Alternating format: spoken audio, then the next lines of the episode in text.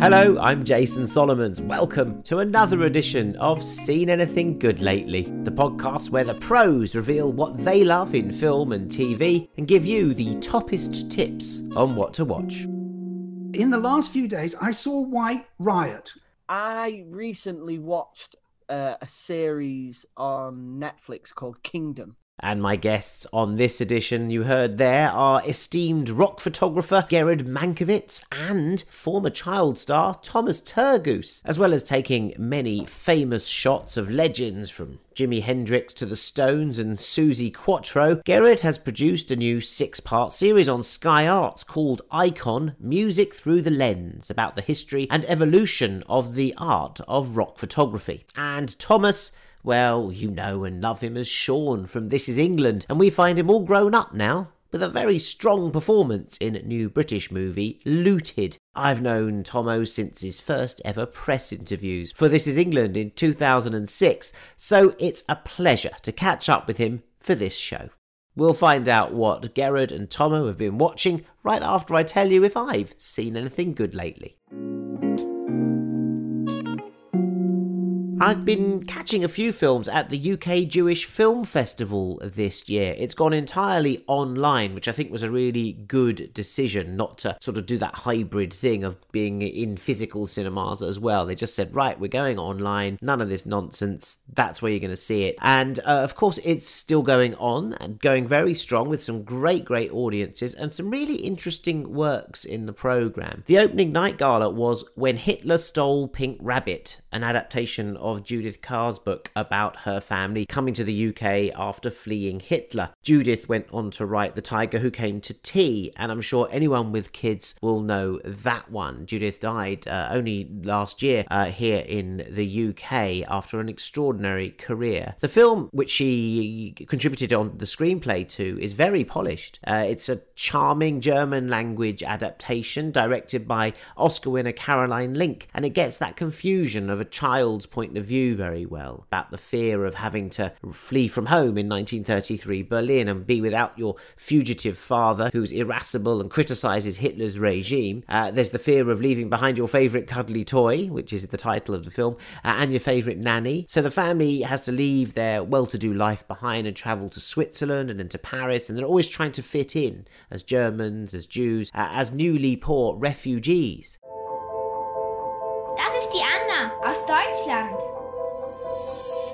Der Flüchtling. Sie geht jetzt mit uns in die Klasse. Herzlich willkommen, Anna.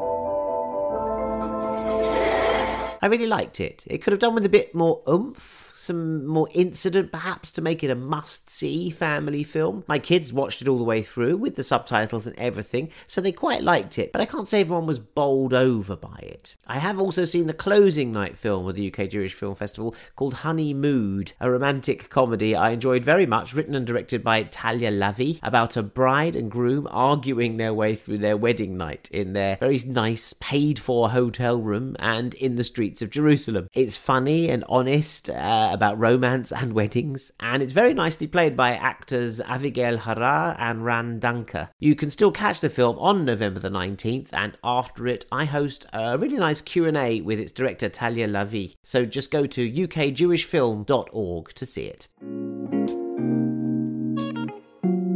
Okay, let's hear from Thomas Turgoose first. He's best known, forever known, as Sean, the little skinhead from Shane Meadows' This Is England, the 2006 film that became a phenomenon, a cult phenomenon first, and then a TV show that launched the careers of those including Vicky McClure, Stephen Graham, Johnny Harris, Jo Hartley, Joe Gilgun, several more.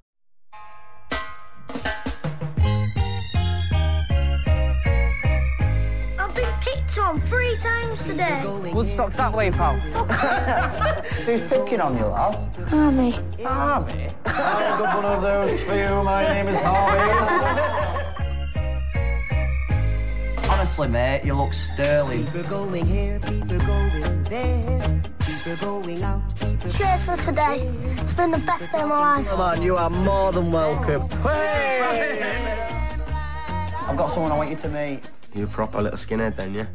Tomo, has grown up on our screens, appearing also in films such as Somers Town for Shane and Eden Lake, uh, and then disappearing for a bit and returning more recently with Swimming with Men and a spot in Game of Thrones. He's on good form in new British film Looted, playing Leo, who's the toxic best mate of lead character Rob, Charley Palmer Rothwell, persuading him to steal cars while Rob's actually stealing away Leo's girlfriend Kaz, played by Morgan Polanski. Yes, the daughter of. It's a return to the sort of social realist indie debut we're used to seeing Thomas in, and he looks happy to be back. Although, as I point out, his character Leo seems fun enough to begin with, but ultimately he's got a violent and dangerously explosive side. Yeah, and that's kind of what we went for, really. Sort of the unpredictability of, of, of Leo. I took a lot from what Stephen Graham does in most of his things. He's sort of, you know, he's got this very nice, sensitive side, but you know, if you cross him, then he can really, really cause you some trouble. So, yeah, I mean, it was. I thought um, I, I suspected it. I felt I thought, but that's a very good compliment. I didn't want to sort of say to you, "Oh, you, you reminded me of Stephen Graham." He's obvi- obviously Yeah. the finest screen actor we've got at the moment. no, that would be the best compliment ever. So I would have taken it. no, but you know, I've, I've I looked I've looked up to Stephen from before I knew him as an actor. I, I look up to Stephen as as Uncle Stephen. So yeah, I mean to take to take what he puts into his performances and sort of try my hardest to put it into into the character that you know that I was given with Leo. Was it a bit more like going back to, to working with Shane, or the, the, the first the first early times of, of working with Shane? Yeah, in a way. Um, again, with the freedom that we that we're given, um, and you know, a, a lot of the scenes was improvised. Um, there was a lot of trust. I think that's that that's the the key thing for me. When you're doing a, a heavily improvised piece, you've really got to have trust in the director. And you've really got to have trust in the actors that are opposite you as well, because you know they, they, they might throw something at you mid scene that you've really got to you know you've got to react to how you would. It, it's it can be risky, I think, doing a lot of improvisation, but I think we really hit the nail on the head with this one. Mate, the amount of money that he's just offered us. It'd be stupid not to do that. It'll be in and out, mate. Take messing JP then. We'll be home by 10. I'm not taking him. Why? Because he can't drive. Oh, Sorry, mate. Right? What's this? Gold. Why don't you ask for money? It's a tough market, you div. Gold's worth more than pounds nowadays. Yeah, you know what I mean? Since when you know anything about gold? Since when do you know anything about anything? I know everything. Go on. All right, mum and dad. And I, I was very impressed with Morgan Polanski. uh, I have to say. I mean, I know she's got quite a thoroughbred name there mm. as well, but I mean, she was really, really impressive in the way she performed, that how she was kind of free. I thought she brought a different sort of you know texture between the two of you. Yeah, yeah, it was that sort of the, the sort of the middle piece between the, the rose between two thorns. Really, Yes. she's really sweet, and yeah, and getting to work with her again, you know, like you've just said that the family that she comes from, it's it's just immense talent. Did you ever cross your mind, and maybe if it hasn't crossed your mind, I'm going to make it cross your mind now, that Roman Polanski's going to be watching this and thinking, oh, who's that kid? well, that that's that that was the thing when we was on set. You know, Mor- Morgan had, had come in and she'd be like, "Oh yeah, I've just been on Facetime to my dad," and I'm like, "You- "Yeah, that, that's pretty normal, I guess. Yeah, I've just been on Facetime to my dad. He's at work on the oil refinery. yeah, hopefully your dad likes it. I'm sure he will. Yeah, well, I think I he, he should be very proud of her because I think she's really, really terrific in it. As as are you all. Have you how have you found it? Have you found it? Um, you know, getting parts because I don't see you as much as I'd like to. I, I really enjoyed the swimming with men uh, that you were in. That was a really sweet little part that you had there. Yeah, swimming with men. It was good fun. It's kind of. I think I'm going through a period now where I think when we last spoke must have been ten years. Yeah, God, is it? I know it was Somers Town for sure. I'm trying to think. It must have been other times. I feel might- like you've yeah, always been have been around in my life, but that's because you know you were six when I met you. well, as you know, I, I, I worked from the age of 13 right up until the age of 18, and I never really spent any time at home. I never really saw any of my friends.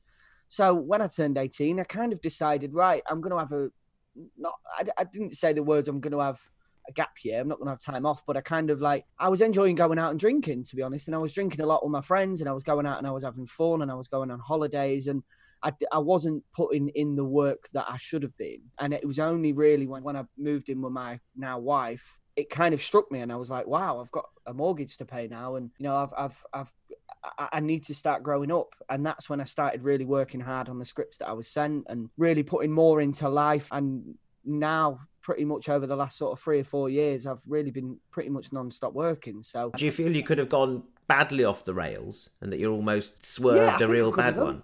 Yeah, I think I could have done. I, you know, I was going out a lot. I was, you know, I was getting up to things I shouldn't have been doing, and I, I, I do do a, I do a lot of DJing, which sort of like sucked me out of the, the film world because what comes with DJing is a lot of drinking and a lot of traveling, and you know, I was sort of not working on the scripts as hard as I could have been. So maybe I held myself back a little bit, but I learned a, a lot about myself. I learned a lot about what I wanted out of life, and and again, I really realized you do get out of life what you put in. Do you do acting Yeah, lessons I'm, I'm not stuff? saying I regret all the things that I did. No, God, because- you should enjoy it. I think it's really, Yeah, really healthy that you and and you still look all right. You you could you Yeah, could be ravaged if you if if you're one of those internet things like you never guess what Sean from This Is England looks like now, and you're all fat and horrible. Yeah, yeah. Then versus now. Yeah, God, it could have been. It Could have gone been, Macaulay yeah. Culkin on you- on, on, us.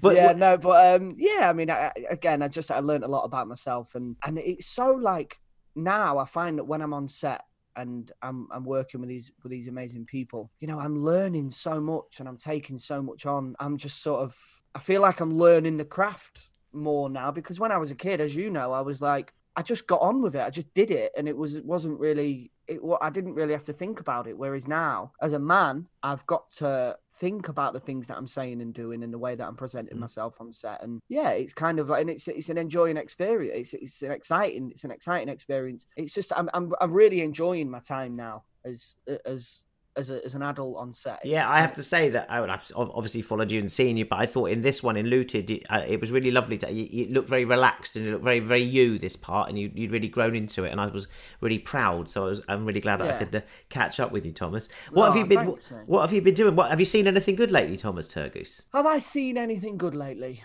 I recently watched uh, a series on Netflix called Kingdom. It's about a family of MMA fighters in LA. Basically, I I struggle to remember the name of the, the, the main actor. It'll come to me. It will Yeah. come to me.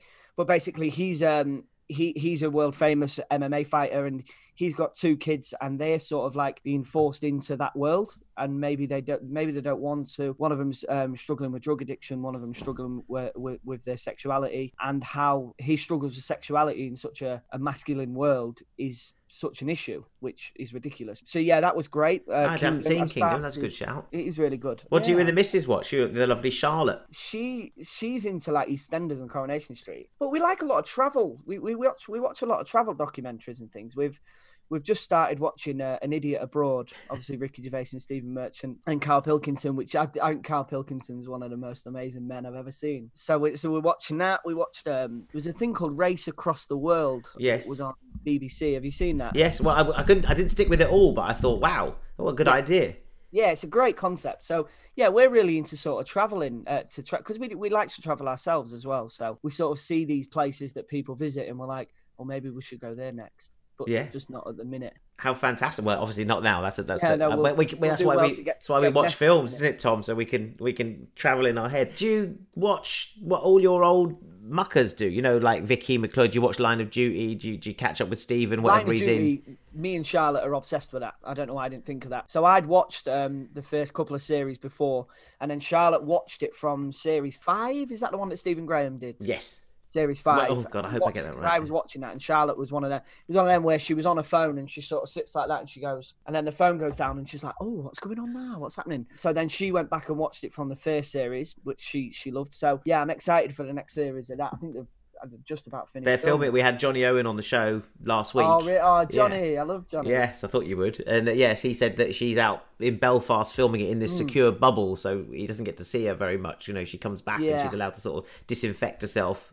give him a kiss, and go back to film the rest of the line of duty. Yeah, yeah, it's all a bit of a unknown territory for everyone at the moment, isn't it? It's kind of like just the idea of anyone starting production now is just like, understandably, a lot of production companies are just saying we're not going to start up now because there's just no point because it's the the future's so unpredictable at the minute. So it's kind of like, yeah, Thomas, it's been brilliant catching up with you. Really pleased to see you in Looted, and re- really, I thought you were back on top form. Really oh, beautiful to Oh, thank see. you, have, have, you- have, have you heard from. Shane? I haven't seen Shane for a while. Shane Meadows, your Yeah, your, your, well, your main guy. Yeah, well, I, I'd not spoken to Shane for a bit of a while, and then that whole thing came about. I don't know if you can, if you saw it online or in the press. Um, one of my friends got hold of my phone and tweeted. Uh, he went on my Twitter. We was at a festival, and um, someone come up to me at like 7 p.m. I'd left my phone in my tent, and someone come up to me and said, "Oh, congratulations, mate!" And I was like, "Oh, oh what on the wedding?" I said, "Oh, we've been married for a year now, but oh, thanks." And he went, "No, on This Is England," and I was like, "Oh, I mean, it's been out for 10 years now, but yeah, cheers, thank, thanks." And he went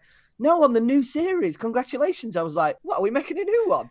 And then it turns out that my mate put on my Twitter, oh, we're buzzing to confirm that we're making a new This Is England. And then that just blew up. And then Shane texted me saying, dude, what the fuck? And I was like, oh my God. And then we just started chatting again. And um, I met up with him uh, pre lockdown. Yeah, we had a Wagamama. And just, uh, I know he's busy writing something else away from This Is England at the moment, which is exciting. Huge fan of the virtues of what, what him and, and Jack Thorne had created. It was there. brilliant, wasn't it? Yeah. Oh my god, it's ha- Stephen's performance in that was heartbreaking. Yeah, absolutely. Oh, well, that was absolutely superb, actually. I probably say this every time I see Stephen in anything. I say that's the best thing he's ever done, and he just goes on in leaps and bounds. But yeah, the virtues was was it was so so good. So uh, when he- when he said, "Oh, cheers, we're making a you know, you're, you're making another this," England," and Shane was like, "Well, I haven't written anything." Did he say, "Well, we're not going to do one," or did he say, "Well, you never know"? because I obviously I was straight on the I was straight on the like, dude, I'm so sorry. Like my phone, my mate got hold of my phone because I thought he was going to kick off. I thought he was going to be like, what the hell? But then he just turned around and he said, you know what? It's so nice that people still care um, because it's been so long since we last did one. And Shane's always said, you know, he's never going to say it's the end of it. He doesn't know whether we'll make another one, but he, he what he did say is he said it's so nice that people still care about the characters and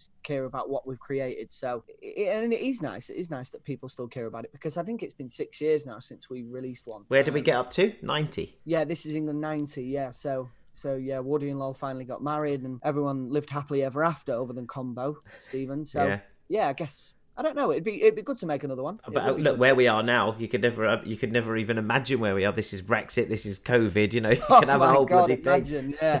but you know, I, there's no doubt in my mind because a, a small part of me says we've created something so beautiful and people love it. We'd hate to ruin that. But you know, when Shane gets his thinking cap on, he's going to create something that's Do you know what? It, you thought that every time. Oh, there's going to be another. You know, in '86, you're, you're going to ruin it. But it, it, it Yeah. almost gets gets better and better because you get older and older. We get older and older, and it, it's something to sort of judge our, judge ourselves by. You know, judge a yardstick of the nation and watching you Mm. grow up. So it's it's probably your fault. You'll be uh, people will be asking you about that. You know, when you're in your 70s and your 80s, you're going to do another Oh, I one. hope so. Yeah, it's so like from when we first met Mm. 13 years ago, when when the film was released, it was kind of like because I, I never knew what was going to happen. I had no idea that 14 years later people would still be stopping me in the street for photos. I had no idea that people that would care about it so much. So yeah, it's just it's it's just crazy how how it all turned Yeah, out. Yeah, look, look, these things are very special. They're very rare as well. You know, there doesn't it just doesn't happen to everyone. So uh, you, know, you take it as a blessing and you, and, and you live with it. Really, congratulations on Looted, Thomas.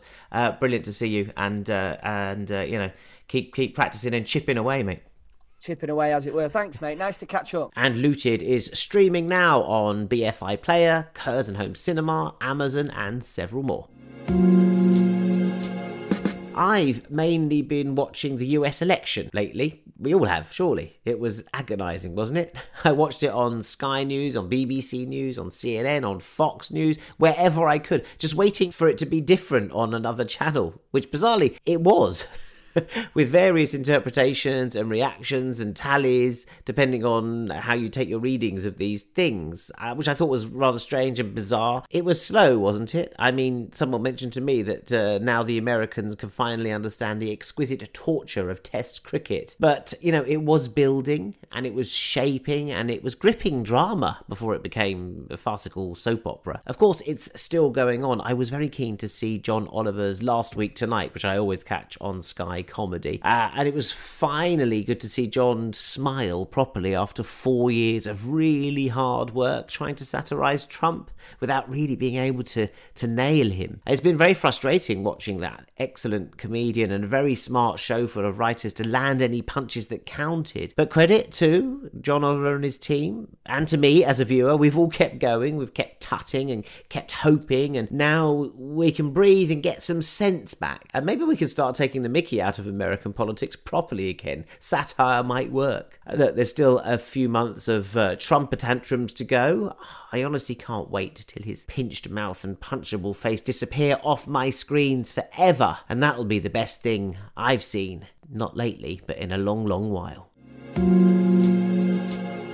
All right, bit of politics there. It's more humane common sense than politics, frankly, isn't it? But on Sky Arts right now, a new series has begun Icon Music Through the Lens, examining the craft and the legacy of the underappreciated art of rock photography. It's an excellent overview of the profession, full of stories and images and music chronicling a social history as well as an aesthetic one. It's very well put together and produced by my guest, Gerard Mankowitz. Now, Gerard has a bit of film blood in him too. He's the son of famous British screenwriter Wolf Mankowitz, who penned important London films such as Espresso Bongo, A Kid for Two Farthings, and The Day the Earth Caught Fire. Uh, and as well as that, Gerard now appears in front of the camera in uh, his own series, Icon, alongside Terry O'Neill, Kevin Cummins, Anton Corbijn, uh, and many more well known and lesser known photographers, and lots of big stars, all telling the stories behind how they captured and created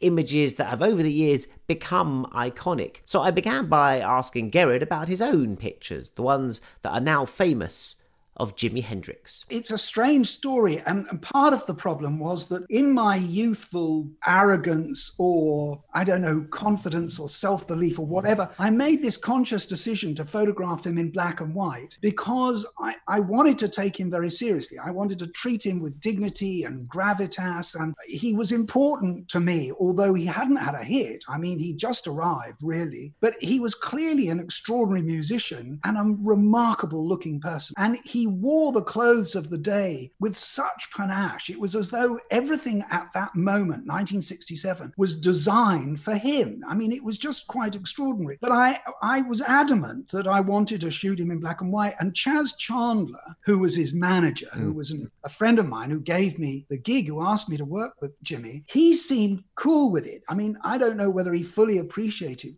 what it was. And when I did those pictures, the famous picture, you know, came out at, to us. We, we knew we'd got a great portrait of Jimi, and we were going to try and make that the cover. But the record company was adamant that there had to be a color photograph on the cover.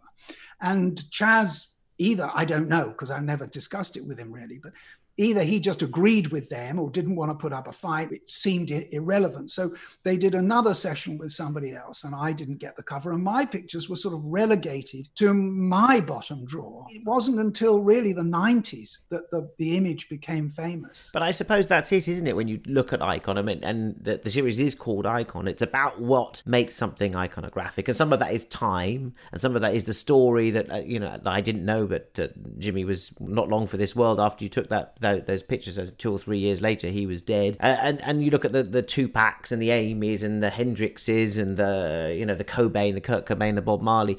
Early death helps promote them uh, as an icon but only if you've got the right photo that captures them at a certain time. It's it's a combination of those things and a very you can't really sort of you can't predict them. In making icon music through the lens we thought we discussed this with every photographer. Every every interview we discuss what makes a, an image iconic what makes a picture iconic. And everybody i think agrees in one way or the other that um, an iconic image grows. You don't you don't know you you you've taken it. You don't know it's iconic. I always try to do the best portrait that I could. I always try to photograph the person, but I never ever imagined for a split second that the picture would have any life beyond the following three or four weeks, months, maybe, you know, if I was lucky, or whatever album or single I was working for. The, the fact is that it's a combination of the power of the subject and their music. An iconic photograph is indelible, it always stays with you. Music photography is like the music itself. It's part of our cultural heritage, it's part of our shared identity as a people. Besides the music itself, these photographs are the most important visual document of these musical artists. I feel like I'm documenting musical history. What I do is a form of music. It's just music for the eyes. The first episode of Icon is really about music imagery. It's called On Camera, and, and it's about that making of the music image. The second episode focuses on live music photography and it's a fantastic episode it's like you're exhausted at the end of it oh my It's god like there's so much energy in that one so much so much energy and then the third episode is about album covers uh, which is so important and and is an episode that I'm particularly thrilled by because album covers are so important to me. And as a consumer of music, album covers were so important to me. And so that's a very, a really important issue. And then episode four is the editorial one, which of course is key yes it's about spotting on the contact sheet the the, the image that you've got yeah and and so the, photo editors are important but also i think what's really key to music photography generally is that the editorial magazines the rise of, of magazines music magazines that really gave photographers the opportunity to contribute and to focus on music because suddenly there was a lot of media that wanted music photography. And so a lot of photographers got their start in music press. So number four is really important. Number five is on the wall. And then and then number six is the future is instagram and well and that's that's where. I, uh, where i mean obviously you've taken us through brilliantly. And i really love the way that the series is sort of mapped out like that. It, it, it's a very smart way of doing it but it's the right way of doing it because you know you mentioned those album covers they become iconic in themselves as artifacts. Not it's not just the photo it's the music they they kind of cover over as well and they contain inside or maybe they're double albums and the stories that we put with them because we take these things with us. We have them on our shelves. They've been through university with them. We've, we've skinned up joints on them. We've kind of passed them around parties. Everyone's got them. So those are fascinating. And then there's the art bit of it. And what what worries me not worries me is that is the future there that you point out. I haven't seen that episode, but I was going to ask, you know, that we don't have album covers anymore. We don't really have CD covers uh, anymore. What's the? We don't even have magazines. We don't have your Kerrangs, your Mojos, your Qs so much uh, anymore. Where are we seeing? Music photography now. What would what would you do if you were entering? If you were the young Gerard Mankowitz now, what would you do? gosh, I don't know what I would have done. What I do know, and, and what's been really exciting, is the number of young photographers who are working in music now, today, even with lockdown. They're working in music today, uh, and they are shooting with um, digital technology on phones. They're using Polaroid again. They're they're experimenting. They're on the road, and their energy and their enthusiasm, uh, the way they embrace the technology, which is second nature to them, such an effort for people of my generation, but for them, it's second nature. You know, they're the artists are posting several times a day. Well, these photographers are posting every day and and putting up wonderful work. So I was greatly encouraged. I mean, I don't know what the future holds, who does? But I feel very positive that music photography is going to live on as long as there is music, there are going to be fantastic committed photographers recording it. And that's brilliant. It seems to need it. As music obviously needs listeners and it needs fans, but it seems to need somehow that over the years, you photographers have put yourself in as very much part of the conversation in order to record music. There's symbiotic kind of uh, uh, uh, sort of disciplines, I would say, artistic disciplines. I think that's I think that's true. I, I haven't really thought about it, but I think that's absolutely right. And I think that it's it's an important part of it. I, I mean, I remember back in the olden days. You know, I remember um, one of my first records that I ever bought, "Stay" by Maurice Williams and the Zodiacs in 1960. I had no idea what Maurice Williams looked like. I didn't know that the Zodiacs were four blokes. I thought there was a woman in there because there was this fantastic falsetto, falsetto voice, yeah, which, which I loved, you know. And I just thought, and I had no idea until I went into a record shop. I don't know what I was going to buy. And there behind him was a poster. And there was Maurice Williams and the Zodiacs. And suddenly I went, oh, photograph. You know, there was this link and it meant so much. When I first heard the Beatles on Radio Luxembourg on some bloody awful mono yeah. headphone under my under my bed sheet, um, I had no idea what they looked like. I didn't know where they were from. I, I made assumptions, ridiculous assumptions. But that was what it was like. And then the music, so photography became the only way for a lot of fans to actually begin to relate to the artists that they were listening to. And I think that does that. That's obtained all the way through through the hip hop movements. You know, they brought it brings us closer to the artists that we're hearing. I think it's absolutely made absolutely clear by Icon through the lens, uh, which is on Sky Arts, which uh, I recommend. It. I'm going to recommend it to everyone because I think if you like music, if you like photography, if you like pop culture in a way, it, it's perfect. So congratulations on that, Gerard Mankowitz. Um, so people are going to watch that. But uh, what are you watching, Gerard? Have you seen anything good lately? I have. This, in the last few days, I saw White Riot. Have you seen White Riot? I have. We we had the director Rubika Shah on on the show. Um, terrific, uh, terrific work from someone who wasn't around at all during that period, which is what I think I really liked about it. It was it was someone approaching it as history rather than someone who'd lived through it. And presumably you knew most of those artists. I don't know if you were there at the Rock Against Racism gig, Gerard. Well, I was actually because Wow. because Red Saunders, who was the sort of I, I wouldn't want to say he was the star of the of the film, but he was very important to the film and of course absolutely integral to Rock Against Racism. He was my closest friend and we shared studios. So we were sharing a studio at that time where Ra was sort of born actually and i was involved but only on the very very fringe i mean I, I was involved quite a lot on the fringe i supported them i helped uh, make contacts for them so i knew all those people and I, mean, they were very under, very underground, very underfunded, very sort of ad hoc punk aesthetic. Oh yeah, there was no funding. I mean, I don't think there was any funding, which is why I was on the phone to people saying, "Can you lend us a front line or a back line or or whatever line we needed?"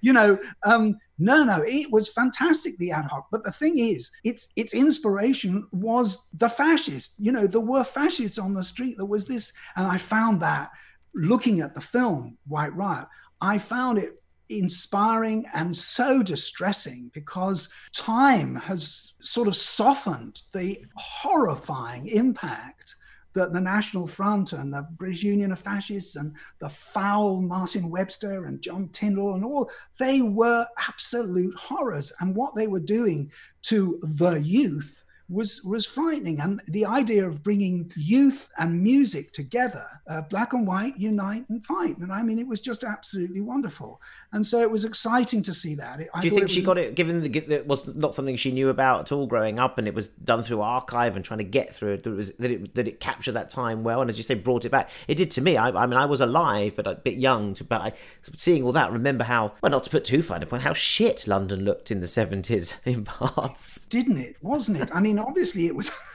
I mean, I was thinking about, you know, 1977, you know, with Red and I, I was sharing the studio with Red in Great Windmill Street in Soho. And it, and, and it was shit. I mean, we loved it, but it was absolute shit. I mean, you know, Ham Yard was behind us, um, and and that was the the great scene club where the high numbers, you know, the Who had played back in the early part of the '60s. You know, was a horrible strip club, foul strip club. You could know, smell it were- from outside. Oh, it was disgusting. There were meth drinkers uh, there. There were three card trick guys on the street. There was porn in the window. There were prostitutes on the street. It was really grim. And and we loved it, of course, because it was Soho and it was full of characters. But it was, it was, it was, you know, really a horrible place. But seeing White Riot was was really distressing and, and awe-inspiring. And you know, what a fantastic movement. Oh, I'm And what- really glad you. I'm really glad you enjoyed it. How did you see it? Because it it, it, it was it was on a few cinemas, not many. You had to watch it online and then pay for it through modern films. They had this quite new distribution technique where you, if you watched the film, you gave it some money, but it, you also paid for the local cinema in, in a way to have it. That, they've done some quite new things, modern films, with it. Yeah, we watched it. Actually, I think it was broadcast the other day um, because we only watched it over the weekend. So I think it, I think it was broadcast on the was it broadcast on the BBC at the last week? Oh, it may well have now got got there. Yeah, they've done some really interesting things. They sort of had some premieres, and you know, it- and they've done it all in you know under in this sort of locked down world. So Yes, been quite innovative remar- with it. remarkable. And I, I haven't spoken to Red since I've seen it. I sent him a text whilst I was watching it, and I, but I,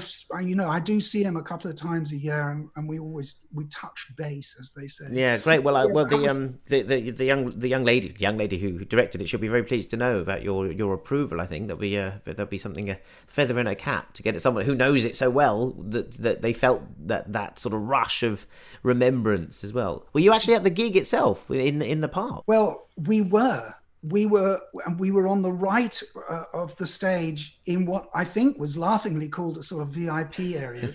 and Julia and I were there with our daughter, who was only about two, and we've got a wonderful photograph of our of our daughter Jessie bopping away, dancing away. She loved dance; she still does actually, and she and dancing away, and um, yeah, and we we we didn't march. I don't know why we didn't march. Maybe because we were. Well, you had a two-year-old as well. It wouldn't maybe, also be easy. Maybe, maybe that was it, and um, but we were there and and it was a yeah it was an extraordinary period an extraordinary period in history very very important. And i think she did your, your Rubika Shah i think did a wonderful job Yeah. and i loved it. And i'm i'm even get a credit at the end which i was thrilled about because two or three of my pictures are used in it somewhere so i was very proud and and thrilled and humbled to to be part of it Oh, that's lovely to hear. Really good, uh, really good story. A good and a good pick for seeing anything good, good lately there, Gerard. Uh, anything else that you've been watching? What have you been doing down there in Cornwall? I tell you what, we have what we're quite keen on. Walter presents. On is it on uh, BBC Four? Is it or Channel No, Four? Channel Four, isn't Channel it? 4, Yeah. Yeah, and we're quite keen on Walter Presents because it's interesting. I mean, the whole Scandi Noir thing, which I guess started what six, seven years ago. I don't know. I have terrible sense With of time. Borgen, you know, Borgen and the bridge and all of that. which we loved, uh, enjoyed enormously. And, and that's given birth to this extraordinary Walter Presents thing, which brings in, as you know very well, foreign, mainly European uh, uh, television series. And it's very interesting, not just because they're often fantastic. The Border, which we've been watching, particularly the second series, which is Polish, uh, was is very has been very good. I think very interesting. I haven't seen that one. Border, no. The Border. There are two two series. I think it's worth definitely worth watching. We enjoyed it, and we watched something else on on, on that called Moscow Noir. Yes, I saw. I've seen a bit of that. That looks great. I haven't. I didn't. I only saw. I think one. I think one bit of it actually, and I thought, oh, I must see a bit more of that one. There's another one. There's a Budapest noir as well. That they're they're all getting in on this. But I think the Moscow one looks really. Um, looks like there's a lot of noir to be done in Moscow. Yes, well, I mean, and, and although I think Moscow Noir takes a little bit of a while to get going, uh, it's it's it's very entertaining. And of course, earlier on last year and into I think the last series came out at the beginning of this year. It was uh, Berlin Babylon or Babylon Berlin. yeah, the huge, huge production that one. and it it was absolutely fantastic. I mean, that was really good, beautifully constructed and beautifully performed, and uh, it was marvelous. So we've been watching a lot of that, and Succession, of course. We, I, Succession is just fantastic and and so good at the moment in a way so current because of the terrible Trumps.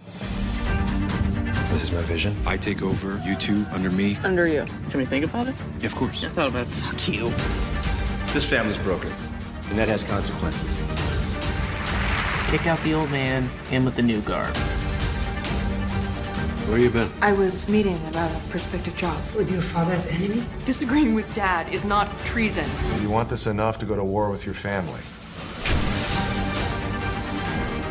It's rebellion, sabotage, deliberate attempt to undermine my whole business. That's the death pit. Take a look. I feel like I might not like it in the death pit. Stock's gone below 130. We could death spiral here. Who's in charge right now? It's my company. You are a fucking nobody. You ca- you come from a, a big family yourself, did you? know you had quite a few brothers and sisters, didn't you? I had three brothers. Um, and and uh, yeah, so there were four of us. I was the eldest. Yes, it was a sort of pretty chaotic uh, household. My youngest brother is 14 years younger than me, so I almost left home by the time he was born. Um, but yes, for a while there were three of us rampaging around and causing a certain amount of chaos and stress. I think for my parents. Yeah. Yeah, no, I don't because it's it's obviously a, what what's brilliant about Succession is that anyone who's got a family appreciate even though we're, you know very few of them grow up with super yachts and massive houses and all that money, but everyone's got those family dynamics. They play out. They're just exaggerated and made. Well, hopefully not everyone's families is as bitter and twisted towards each other as that, but uh, but I think people do feel the politics within there, and that's what they, people appreciate and understand so well. Yes, I, I think also it's it's beautifully written, and very well constructed, and the acting is fantastic and and you know you, you can getting that all those elements right a story that just draws you in fantastic acting such powerful acting uh yeah so we we we love that and eager for um for covid to pass even if it's just so that we can get another Yes, I'm with you. We want season three of that. Where do, where do you watch these things going? Obviously, the, the, the, the, the quality of of image is probably very important to you. Do you have a massive telly? Do you sit down in front of? Or? Yeah, we watch on a big telly. I mean, um, I, I've never felt comfortable watching on a, a phone or iPad. We watch together. It's very much a shared experience. Our television is something that Julia and I we watch in the evening after dinner. And Do you uh, argue yes. over? Do you argue over what to watch? Do you sort of you know zoom over that Netflix thing and think, oh, we'll watch a bit of that, bit of that, and then never and then get to you know you've done an hour of discussing what to watch and not actually doing it. Well, occasionally, you know, I'll I'll say, why, why don't we give this a try? And then after about twenty minutes, Julia quietly gets up and she says, I think I'm going to leave this one to you or whatever. but no, generally, I mean, we talk about it quite a lot. You know, what are we going to watch? And then we tend to watch a series over several nights. We're we're tired by the end of the day. Um, you know we're tired and, and and an hour or an hour and a half really sort of does us so we tend not to watch movies we tend to watch um i guess you'd call them box sets Just just enough bingeableness to, to to want you to come back. It's very important, isn't it, to have that thing that you want to watch. You want to do it together. You know, there are those ones where you know, say your wife Julia will say, "No, you know, leave it to you," and you'll go, well, I, I, I, "Yes, that means I've got to go watch this in my own time." You know, if I want to watch it, I get that a lot, which is lucky because it's partly my job, which is so it's fine. But I'd much prefer one that we can both come to a consensus about and both love. I mean, it becomes a real, real shared experience. Yes, uh, it, and it's very important to us. I mean, that's what that's what we do. I mean, we're we're about half an hour from Plymouth, which is where our nearest cinema is, and it's a multiplex, and they tend to have most of the stuff. But they what they don't have is they don't have the good art movie stuff. But to be honest with you, I mean, the last thing we went to see in the cinema was I think 1917, which I, we thought was terrible. You didn't like that one, no? No, I, I, I thought it was awful. And, and Why is that? Is it because it was too too much of a trick? yes, because the trick dominated everything else about how it was made. And that's just what's the point? I mean, really, it was just, it didn't work for me. I mean, I, yeah, I'm sort of fascinated about the back, you know, the behind the scenes movie of of how it was made and everything and i'm fascinated by the making of these things of course you know but actually at the end of the day i didn't think i thought that the drama the story the excitement i thought was was spoilt by the trick. And i didn't think the trick was particularly effective Yeah, well, What's you you you know you grew up in I don't know if you grew up in movie sets, but you certainly grew up with movies. You know, you're going to maybe you went to your dad's premieres. I don't know, and he he, he made some of my favorite. Well, he wrote some of my favorite movies. I'm from Espresso Bongo and the Day the Earth Caught Fire, which is perhaps my favorite London sci-fi of all time. You know, I don't know if you if so you you you always knew about the image and behind the scenes. Yes, I mean, from quite an early age, we, we'd go and we'd go down. He'd take me on on set. I mean, I went on the set of Espresso Bongo. I met Cliff Richard, whatever that was, 1957, 57, 50, 58, yeah. You know, which was a good 15 years before I photographed him, which was quite funny. I did a lot of covers for Cliff in the 70s. But um, um, yeah, so, and I loved that. I loved the whole movie making process. I loved what seemed to me from the outside as being this fantastic collaborative machine, everybody working together. But then in the 60s, I sort of assumed that my photography would lead me to a, a career as a director, a filmmaker at least.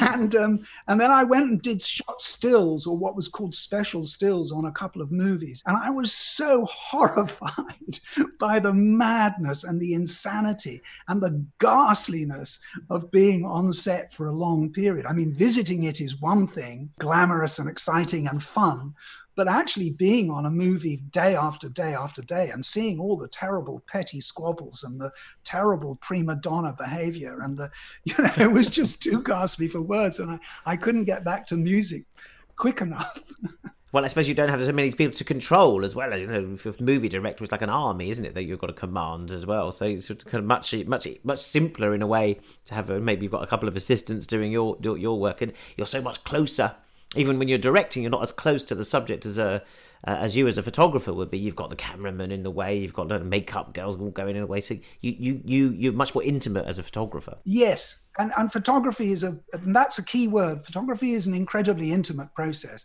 and and and that's part of what I love about it. And I think that comes across in just going back for a second to in in icon music through the lens i think that intimacy uh, is is really important and is played out in so many of the images the great images that we see so yes it, it's it is an intimate process and what i i think what i really learned was that you can't cope with lots of madness you have to deal with the madness that you understand and i've always somehow managed to cope with the madness of the music industry and quite enjoyed a lot of it. And it's it's, it's lovely hearing those memories that you have of Soho. You must have remember must have almost a heyday for foreign movies. You obviously like them now with the, your Walter Presents etc. But you, the, the, time when people used to queue around the block for the new Fellini or the new Godard or the new Truffaut, you know, God, I, I wish we still had that excitement about the foreign movies. Uh, still, it must have been a must have been exciting. It, it was, you know, and and the new Bond for instance. Oh my God, yes. Well, they would probably still queue for that. At the moment, they'd be so desperate for it. well, I mean, big West End movies were events. You know, uh, you'd go to, I don't know, the Odeon Leicester Square was a favorite, was a great favorite.